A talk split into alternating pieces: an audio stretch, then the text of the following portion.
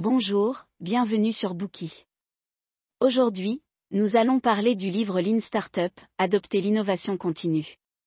À une époque de renaissance entrepreneuriale sans précédent, comment une startup peut-elle se démarquer de la concurrence féroce et y forger sa place?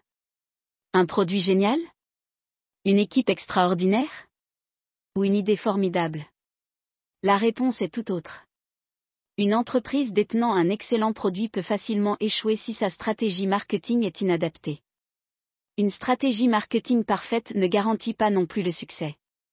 Une start-up qui dispose à la fois d'un bon produit et d'une stratégie marketing en phase avec les demandes du marché peut connaître un certain succès au début, mais elle peut tout de même échouer en raison d'une expansion démesurée et de dépenses de fonctionnement excessives. Même une entreprise de renommée mondiale comme Kodak pourrait finir par faire faillite, en raison de son incapacité à s'adapter aux changements du marché et à remanier son activité. En plus de l'idée, du produit, de l'équipe et d'autres éléments, une start-up qui veut réussir et continuer à se développer doit disposer d'un ensemble de pratiques de gestion scientifique. Si une entreprise y parvient, elle se développera et grandira de manière ordonnée et se placera dans une position presque invincible. De nombreuses start-up échouent en raison de pratiques de gestion inadéquates. Certains entrepreneurs tentent donc d'imiter les pratiques de gestion de ces entreprises établies de longue date. Mais ils négligent un fait, bien que les entreprises traditionnelles aient des modèles de gestion matures, ces dernières ne sont pas applicables ou appropriées pour les startups. Les pratiques des entreprises traditionnelles sont basées sur un environnement de marché stable, alors que les startups font face à un environnement de marché chaotique avec une incertitude extrême. Par conséquent, les pratiques de gestion conventionnelles ne sont pas adaptées au développement des startups, et parfois ces pratiques peuvent même introduire la bureaucratie, en conséquence, à la place, tuer la créativité. D'autre part, d'autres entrepreneurs font exactement le contraire, ils abandonnent complètement les principes de gestion conventionnelle et suivent simplement leurs instincts. Mais cela ne garantit pas non plus le succès et peut s'avérer problématique. Alors, comment les entrepreneurs doivent-ils gérer leur start-up pour réussir? Ce livre propose l'idée d'une start-up allégée.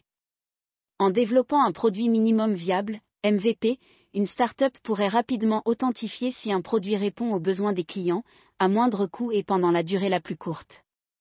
Ce processus, appelé apprentissage validé, peut aider les entrepreneurs à augmenter leurs chances de réussite. Le concept de Learn Startup a été très apprécié après avoir été testé sur le marché. Il a également été cité dans de nombreux articles dans le New York Times, le Wall Street Journal, le Harvard Business Review, le Huffington Post et dans de nombreux autres médias. Eric Rie, l'auteur du livre, est le cofondateur et le directeur technique d'Imvu. Il est également entrepreneur en résidence à la Harvard Business School. Il a créé le concept de Lean Startup et a établi Imvu en utilisant cette méthode qui porte le même nom. RI fournit des services de conseil en matière de stratégie commerciale et de produits à un certain nombre de start-up, de grandes entreprises et d'institutions de capital risque. Il a contribué à la réussite de nombreuses start-up. Dans ce livre, nous allons analyser le livre Lean Startup en trois parties. Partie 1, les principes fondamentaux d'un Lean Startup. Partie 2, utiliser le Lean Startup pour atteindre un succès précoce. Partie 3, Comment développer davantage une start-up? Première partie, les principes fondamentaux d'une start-up allégée. L'idée du Lean Startup vient du concept de production allégée, qui a été proposé à l'origine par Taishi Ono et Shijo Shingo du constructeur automobile japonais Toyota. Il s'agit de la réduction de l'échelle de production pour chaque lot, afin d'atteindre une production en temps réel et un stock nul. De cette façon, la chaîne de production peut effectivement minimiser les déchets. RI a modifié le concept de production allégée pour l'appliquer à l'esprit d'entreprise, puis a créé un modèle de gestion scientifique pour les startups, la startup allégée. L'opinion publique pense souvent que tous les entrepreneurs ont connu des débuts modestes, comme Steve Jobs qui a débuté sa carrière dans le garage de son père. Mais RI pense différemment, il définit clairement l'entrepreneuriat dans ce livre comme suit, en cas d'incertitude extrême, toute institution créée pour concevoir de nouveaux produits et services est une start-up, et toute personne qui travaille dans une telle institution est un entrepreneur. L'activité fondamentale d'une start-up consiste à transformer des idées en produits, à mesurer la réaction des clients, puis à savoir s'il faut pivoter ou persévérer. Cela semble assez simple, mais en réalité, les difficultés sont nombreuses. Les startups évoluent dans un environnement incertain, où elles ne savent généralement pas qui sont leurs clients, ni à quoi doivent ressembler leurs produits. Même après avoir effectué une analyse approfondie du marché et créé des stratégies de développement discrètes, les entrepreneurs ne peuvent pas garantir que tout se passera comme prévu.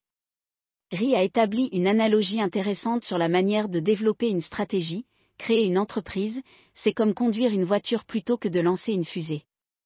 Lors du lancement d'une fusée, chaque poussée, chaque mise à feu d'un booster et chaque changement de direction doivent être effectués strictement selon le plan, et il n'y a pas de place pour l'erreur. La conduite automobile est différente, car il n'y a pas d'ordre spécifique indiquant quand tourner le volant ou quand appuyer sur le frein. Il suffit de conduire vers sa destination et de faire des ajustements en fonction de l'état de la route. De la même manière, les entrepreneurs doivent éviter d'élaborer une stratégie trop compliquée et trop spécifique, car la stratégie doit être constamment ajustée en fonction des situations réelles.